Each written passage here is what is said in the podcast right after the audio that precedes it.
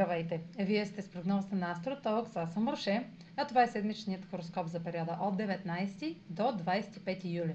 Ще започна с общите влияния за седмицата, след което ще продължа с тяхното значение за вашия асцендент и вашия зодиакален знак. На 23 юли е пълнолуние в Водолей. Пълнолунието в Водолей ще прояви резултатите от новия ред и дисциплина, както и от стартиралите в началото на годината цели – тъй като пълнолунието в Долей попада върху чувствителния градус на съвпада между Сатурн и Юпитер, който се случи през декември 2020, то носи символ и значението на ерата на Водолея или пък 2000 години напред.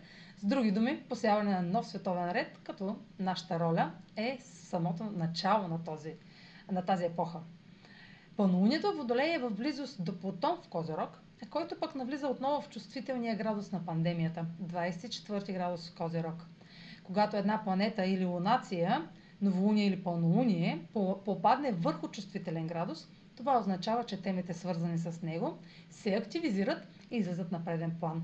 В същото време Меркурий е в опозиция на Плутон, което е предпоставка за интензивни новини, съобщения и възможно разкриване на тайни. Така оформилата се картина сочи, че ще бъде осветена скрита информация за намеренията на властни фигури и авторитети.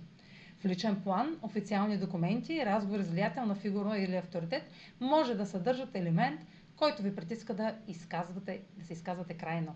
Интензивни или тайни съобщения може да са разкрити и осветени от пълнолунието, които да са свързани с нещо отлагано, ограничавано или забавено до сега.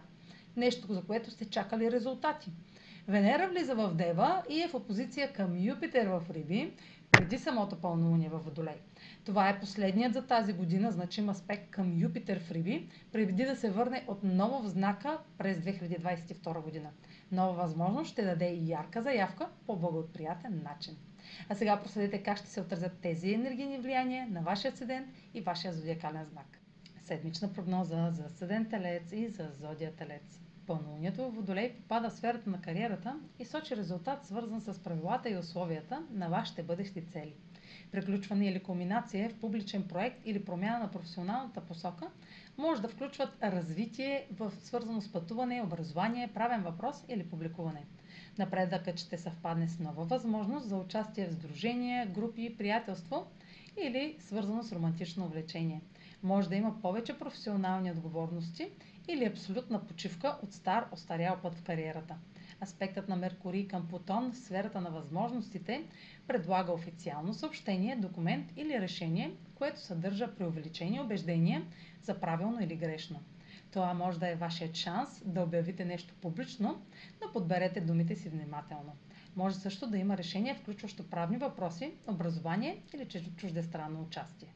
Това е за тази седмица. Може да последвате канала ми в YouTube, за да не пропускате видеята, които правя, да ме слушате в Spotify, да ме последвате в Instagram, в Facebook, а за онлайн консултации с мен може да посетите сайта astrotalks.online, където ще намерите услугите, които предлагам, както и контакти за връзка с мен. Чао! Успешна седмица!